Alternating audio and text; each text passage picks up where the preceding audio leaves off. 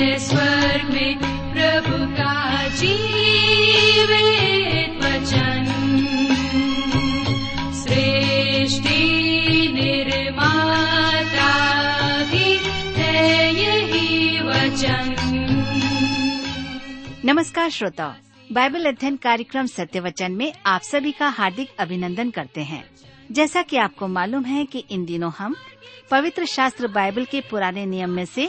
नीति वचन नामक पुस्तक का विस्तार पूर्वक अध्ययन कर रहे हैं और हमें विश्वास है कि इस पुस्तक के द्वारा आपको आत्मिक लाभ मिल रहा है तो आइए आज के इस बाइबल अध्ययन में हम सम्मिलित हों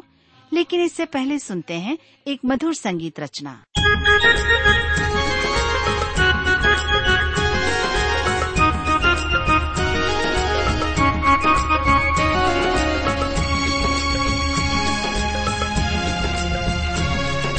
शुक्रिया अदा शुक्रिया अदा मैं कैसे करूं तेरा हर कदम हर राह रहबर तू बना मुझे प्यार मिला है खुदा तेरा शुक्रिया अदा शुक्रिया अदा मैं कैसे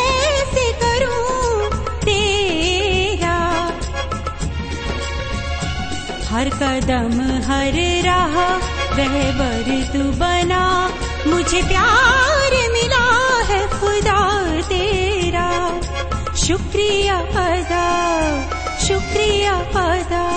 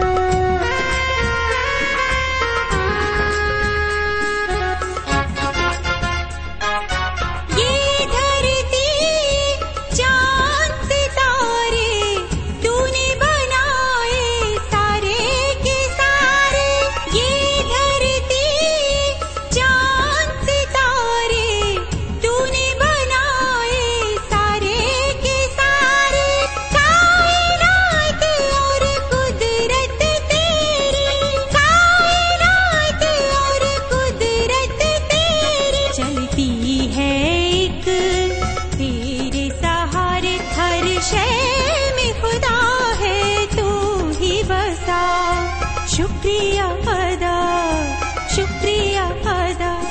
मैं कैसे करूं तेरा हर कदम हर राह रहबर तू बना मुझे प्यार मिला है खुदा तेरा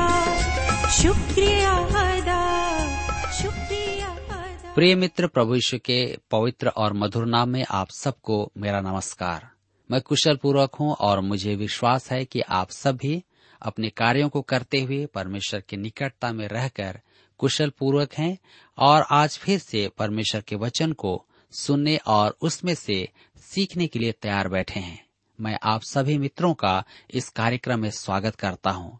और उन सभी मित्रों को मैं धन्यवाद देना चाहता हूं जो इस कार्यक्रम को सुनकर अपनी आशीषों को हम तक पहुंचाते हैं मेरी आपसे निवेदन है कि आप इसी प्रकार पत्रों के द्वारा अपने आशीषों को हम तक पहुंचाएं। मेरे मित्रों जैसा कि आप सबको मालूम है कि हम इन दिनों बाइबल में से नीति वचन की पुस्तक का अध्ययन कर रहे हैं पिछले अध्ययन में हमने देखा कि परमेश्वर कुछ बातों से घृणा करता है दुष्टता से और झूठ बोलने से क्योंकि परमेश्वर चाहता है कि हम झूठ न बोलें और हम परमेश्वर के अनुशासन में रहकर उसके निकटता में रहकर उसकी महिमा करें आज हम अपने अध्ययन में आगे बढ़ेंगे और अध्याय चौदह से अध्ययन करेंगे लेकिन इससे पहले आइए हम सब प्रार्थना करें और परमेश्वर से आज के अध्ययन के लिए सहायता मांगें। हमारे जीवित और सामर्थ्य पिता परमेश्वर हम आपको धन्यवाद देते हैं आज के सुंदर समय के लिए जिसे आपने हम सबके जीवन में दिया है ताकि हम फिर से आपके जीवित और सामर्थ्य वचन का अध्ययन करें इस समय हमारे श्रोता भाई बहन जो अलग अलग जगहों पर रहकर आपके वचन को सीखना चाहते हैं हमारी प्रार्थना है कि आप प्रत्येक की आत्मिक आंखों को कानों को हृदय और विचारों को और एकाग्रतापन को खोलें ताकि जब आपके वचन को हम सब अध्ययन करें सुने और सीखें तो आपका वचन हमें से प्रत्येक के जीवन से बोले और बातचीत करने पाए हमारे विनती उन भाई बहनों के लिए है जो बीमार अवस्था में हैं, निराश हैं, चिंतित हैं, परेशान हैं या किसी प्रकार के दबाव में हैं। पिताजी आप उनकी भी सहायता करें उन पर अपनी आशीष प्रदान करें इस समय हम सबको इस अध्ययन को आपके हाथ में सौंप देते हैं प्रार्थना अपने उद्धारकर्ता प्रभु ईश्वर के नाम से मांगते हैं आमीन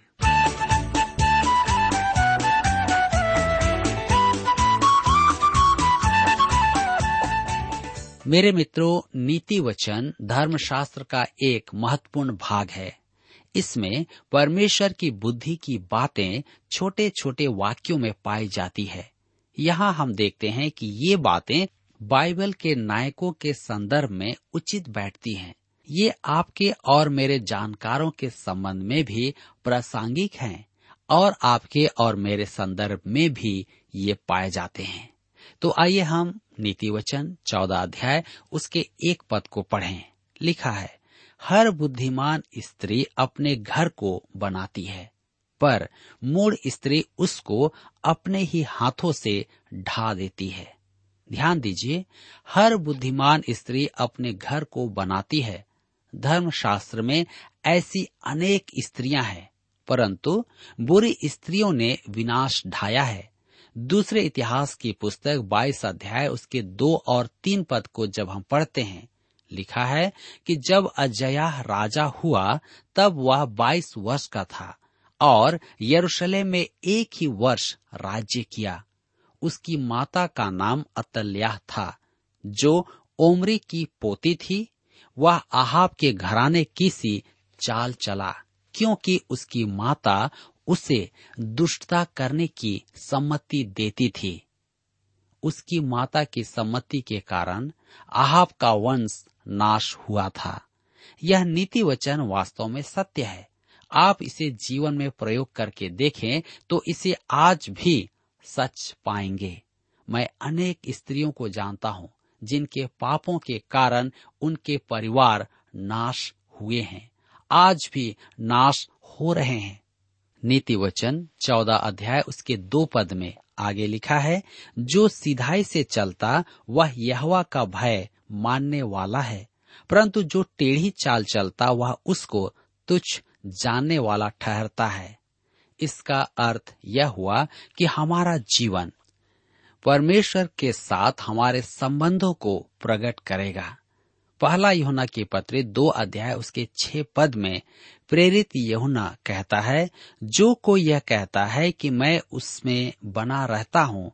उसे चाहिए कि आप भी वैसा ही चले जैसे वह चलता था हमारा जीवन यीशु की नाई परमेश्वर की पूर्ण आज्ञाओं के पालन का जीवन होना चाहिए आपको स्मरण होगा कि सामुएल ने राजा शाउल से स्पष्ट कहा था पहला शामुल की पुस्तक पंद्रह अध्याय उसके बाईस पद में क्या यह होम बलियों और मेल बलियों से उतना प्रसन्न होता है जितना कि अपनी बात के माने जाने से प्रसन्न होता है सुन मारना तो बलि चढ़ाने से और कान लगाना मेढ़ों की चर्बी से उत्तम है परमेश्वर की आज्ञा मानना बहुत महत्वपूर्ण है इसके बिना आपका धर्म दिखावा और झूठा है नीति वचन चौदह अध्याय के तीन पद में लिखा है मूड के मुंह में गर्व का अंकुर है परंतु बुद्धिमान लोग अपने वचनों के द्वारा रक्षा पाते हैं इससे मुझे दाऊद और गोलियत का स्मरण होता है पहला शामुल की पुस्तक सत्रह अध्याय उसके इकतालीस से उनचास पद में हम इसे पाते हैं जो गाल बजाता है उसका विनाश हो जाता है यह गोलियत का विवरण है उसने पलिस्तियों का योद्धा होने का गर्व किया था दाऊद को युद्ध करने आता देख उसने कहा पहला शामुल की पुस्तक सत्रह अध्याय उसके तैतालीस और चौवालीस पद में क्या मैं कुत्ता हूं कि तू लाठी लेकर मेरे पास आता है तब फलिस्ती अपने देवताओं का नाम लेकर दाऊद को कोसने लगे फिर फलिस्ती ने दाऊद से कहा मेरे पास आ मैं तेरा मांस आकाश के पक्षियों और वन पशुओं को दे दूंगा बुद्धिमान लोग अपने वचनों के द्वारा रक्षा पाते हैं अब दाऊद के उत्तर पर ध्यान दें पहला शामिल सत्रह अध्याय उसके पैतालीस पद में लिखा है दाऊद ने पलिस्ती से कहा तू तो तलवार और भाला और सांग लिए मेरे पास आता है परंतु मैं सेनाओं के यहवा के नाम से तेरे पास आता हूँ जो इसराइली सेना का परमेश्वर है और उसी को तूने ललकारा है नीति वचन चौदह उसके चार पद में लिखा है जहाँ बैल नहीं वहाँ गौशाला स्वच्छ तो रहती है परंतु बैल के बल से अनाज की बढ़ती होती है यह एक अति रोचक नीति वचन है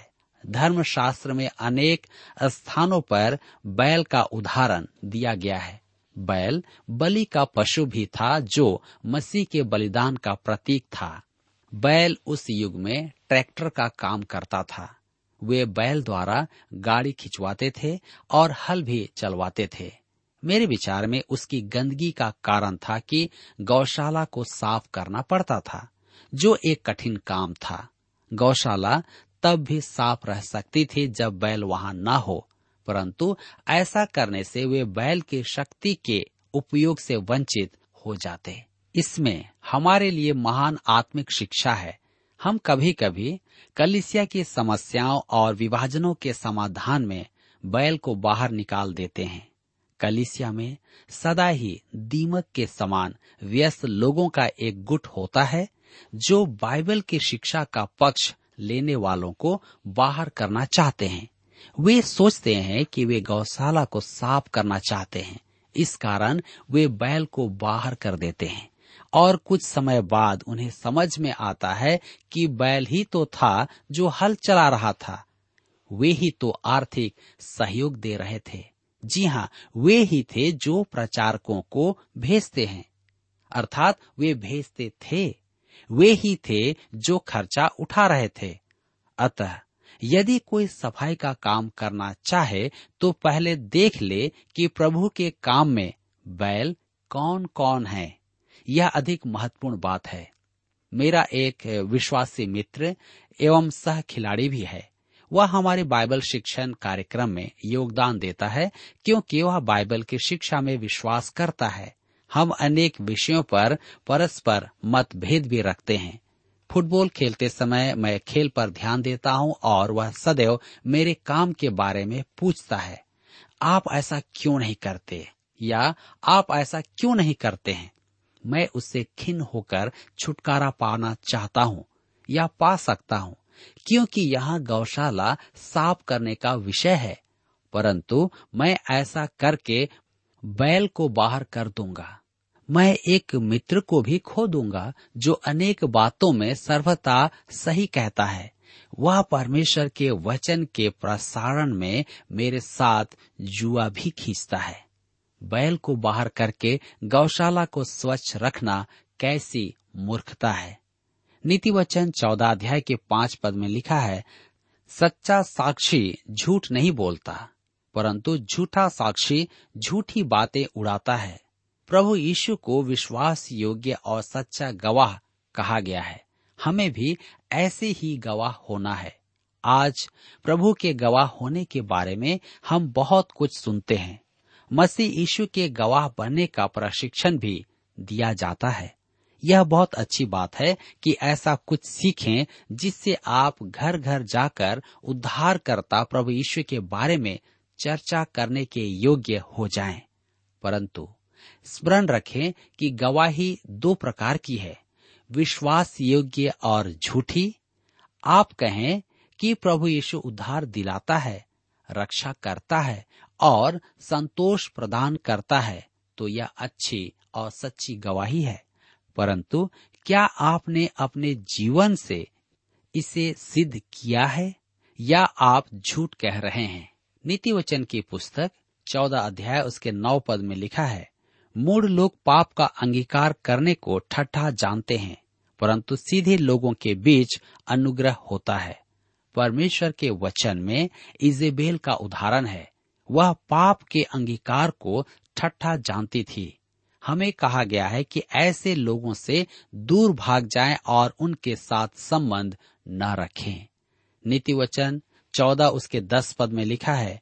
मन अपना ही दुख जानता है और परदेशी उसके आनंद में हाथ नहीं डाल सकता हर एक के मन में कोई न कोई आनंद और दुख छिपा रहता है जिसे उनके साथ कोई नहीं बांट सकता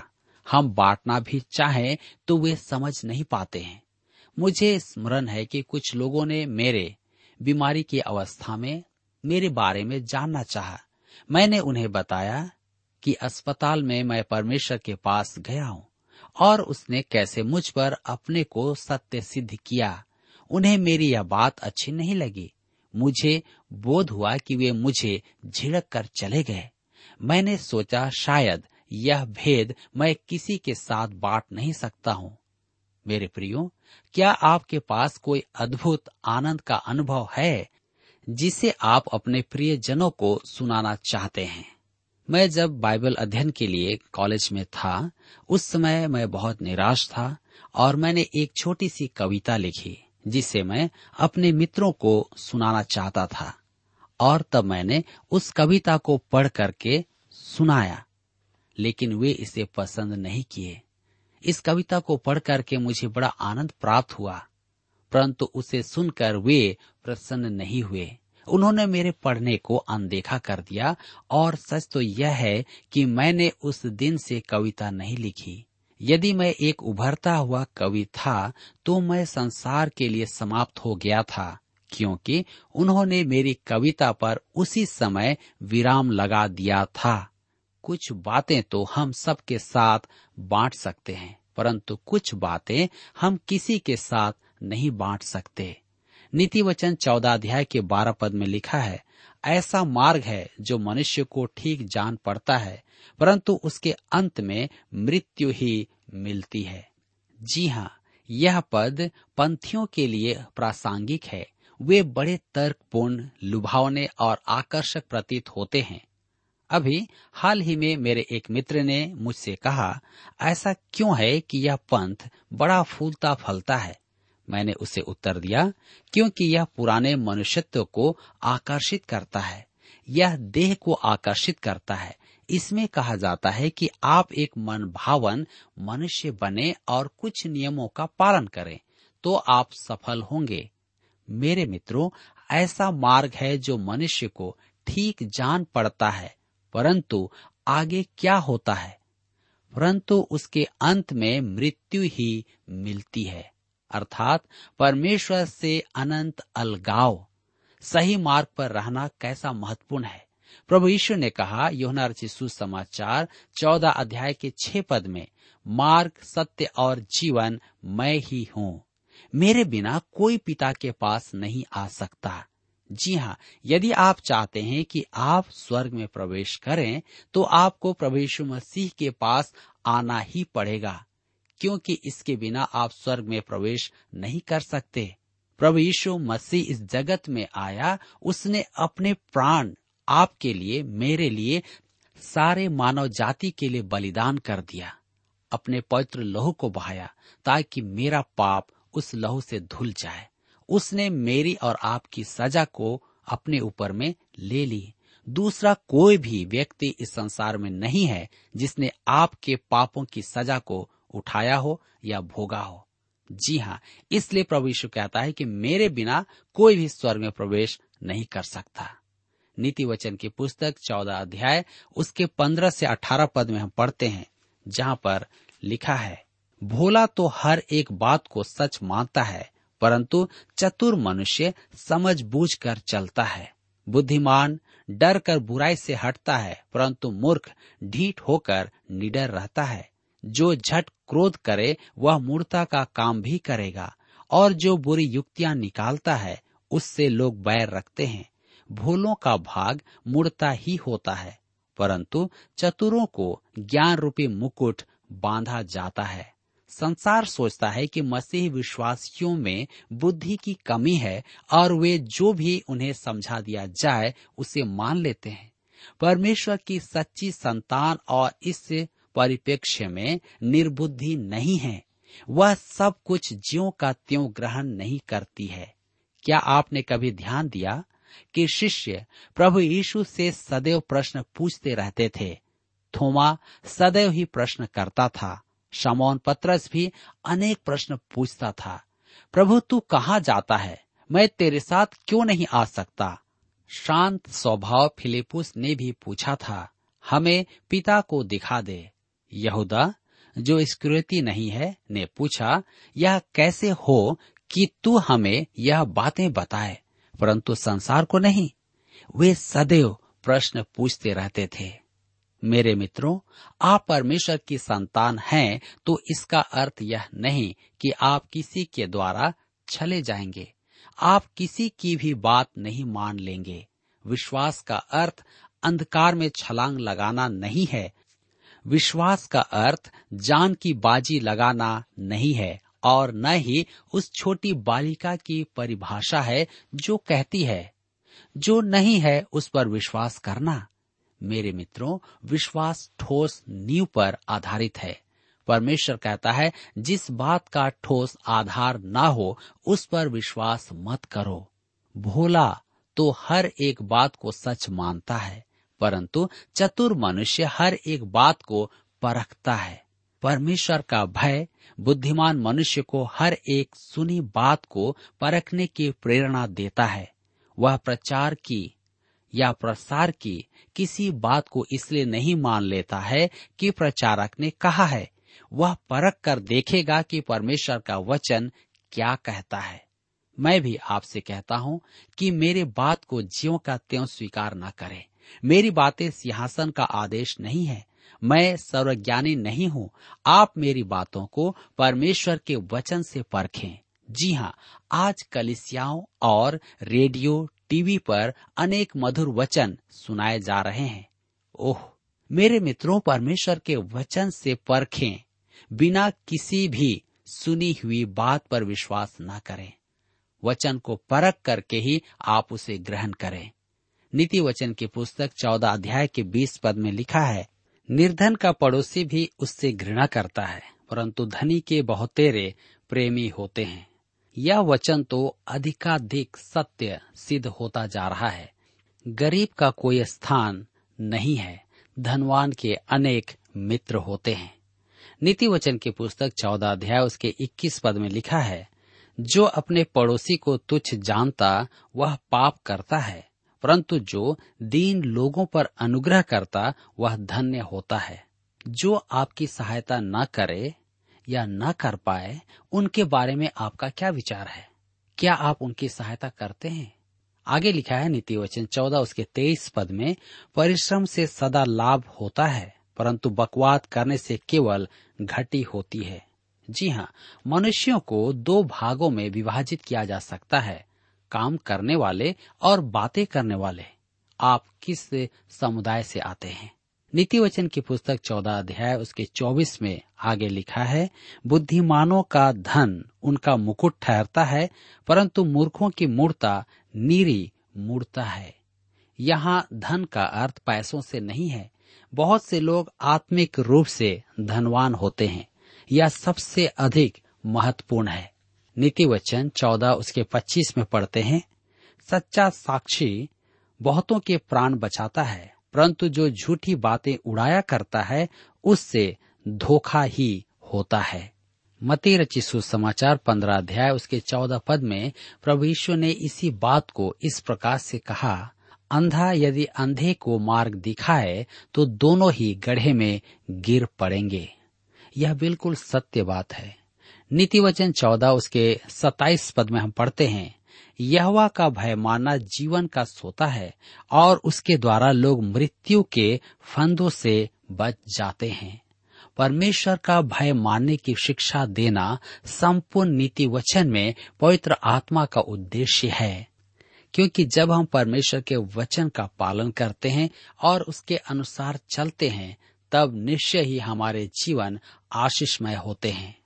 नीति वचन चौदह उसके तीस पद में लिखा है शांत मन तन का जीवन है परंतु मन के जलने से हड्डियां भी जल जाती हैं ईर्ष्या आपको आपके आनंद और परमेश्वर की सहभागिता से वंचित नहीं करेगी परंतु आपके स्वास्थ्य पर प्रभाव डालेगी यही कारण है कि आज ईर्ष्या लोगों के रात की नींद चुरा ली है वे रात में सो नहीं पाते दिन में जाग नहीं पाते और परेशान रहते हैं नीति वचन चौदह के चौतीस में लिखा है जाति की बढ़ती धर्म ही से होती है परंतु पाप से देश के लोगों का अपमान होता है जी हाँ काश यह पद हमारे देश का नारा होता न कि तलवार को हल बनाना जो प्रभु के आगमन तक नहीं होगा प्रभु के राज्य में ही वे जानेंगे कि धार्मिकता राष्ट्र में सर्वोपरि है आज राष्ट्र नहीं समझते कि धार्मिकता सर्वोपरि है परंतु इतिहास इसका गवाह है इतिहास का मार्ग उन राष्ट्रों के मलबे से भरा है जिन्होंने इस सिद्धांत को नहीं माना पाप से देश के लोगों का अपमान होता है हम नीति वचन चौदह उसके पैंतीस पद में पढ़ते हैं जो कर्मचारी बुद्धि से काम करता है उस पर राजा प्रसन्न होता है परंतु जो लज्जा के काम करता है उस पर वह रोष करता है मेरे मित्रों यह निश्चय है कि हमारे राज्य में हमारे देश में यदि कर्मचारी बुद्धि से काम करें तो देश की उन्नति होती है लेकिन आज हम ऐसा नहीं करते हैं और यही कारण है कि हम डूबते चले जा रहे हैं न केवल हमारे राष्ट्र के लिए यह हमारे घर और परिवार के लिए भी लागू होता है मेरे प्रिय मित्रों मुझे विश्वास है कि आज के इस अध्ययन में आपने अवश्य ही गुण बातों को सीखा है यहाँ पर आज हमारे अध्ययन का समय समाप्त होता है और मैं आशा करता हूँ कि आज के इस अध्ययन के द्वारा आपने अपने जीवन में उन आत्मिक आशीषों को प्राप्त किया है प्रभु आप सबकी सहायता करें और आपकी अगुवाई करें ताकि हम फिर से आने वाले समय में परमेश्वर के वचन को अधिक सीखने पाए प्रभु आपको आशीष दे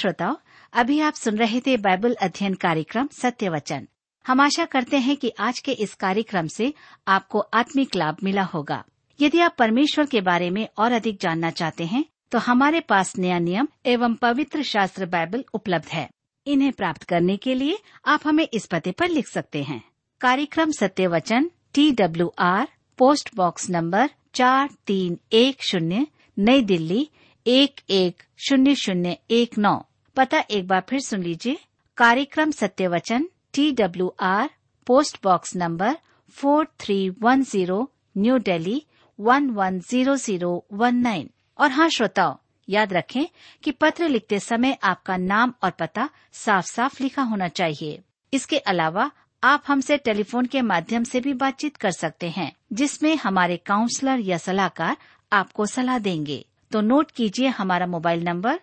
नौ नौ पाँच आठ आठ दो शून्य चार एक चार याद रखें double nine five eight eight two zero four one four और हमारा दूसरा नंबर है zero nine six five one four double three three nine seven याद रहे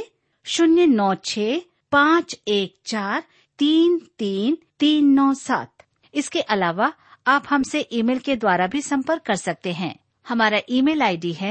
Hindi T T B at T W R dot I N Hindi T T B at T W R dot I N श्रोताओ इस कार्यक्रम को आप हमारे website radio eight eight two dot com आरोप भी सुन सकते हैं इस website radio eight eight two dot com के बारे में अपने मित्रों को भी सूचित कर दें और अब इसी के साथ हमारे कार्यक्रम का समय यहीं पर समाप्त होता है अगले कार्यक्रम में आपसे फिर मुलाकात होगी तब तक के लिए हमें आज्ञा दीजिए नमस्कार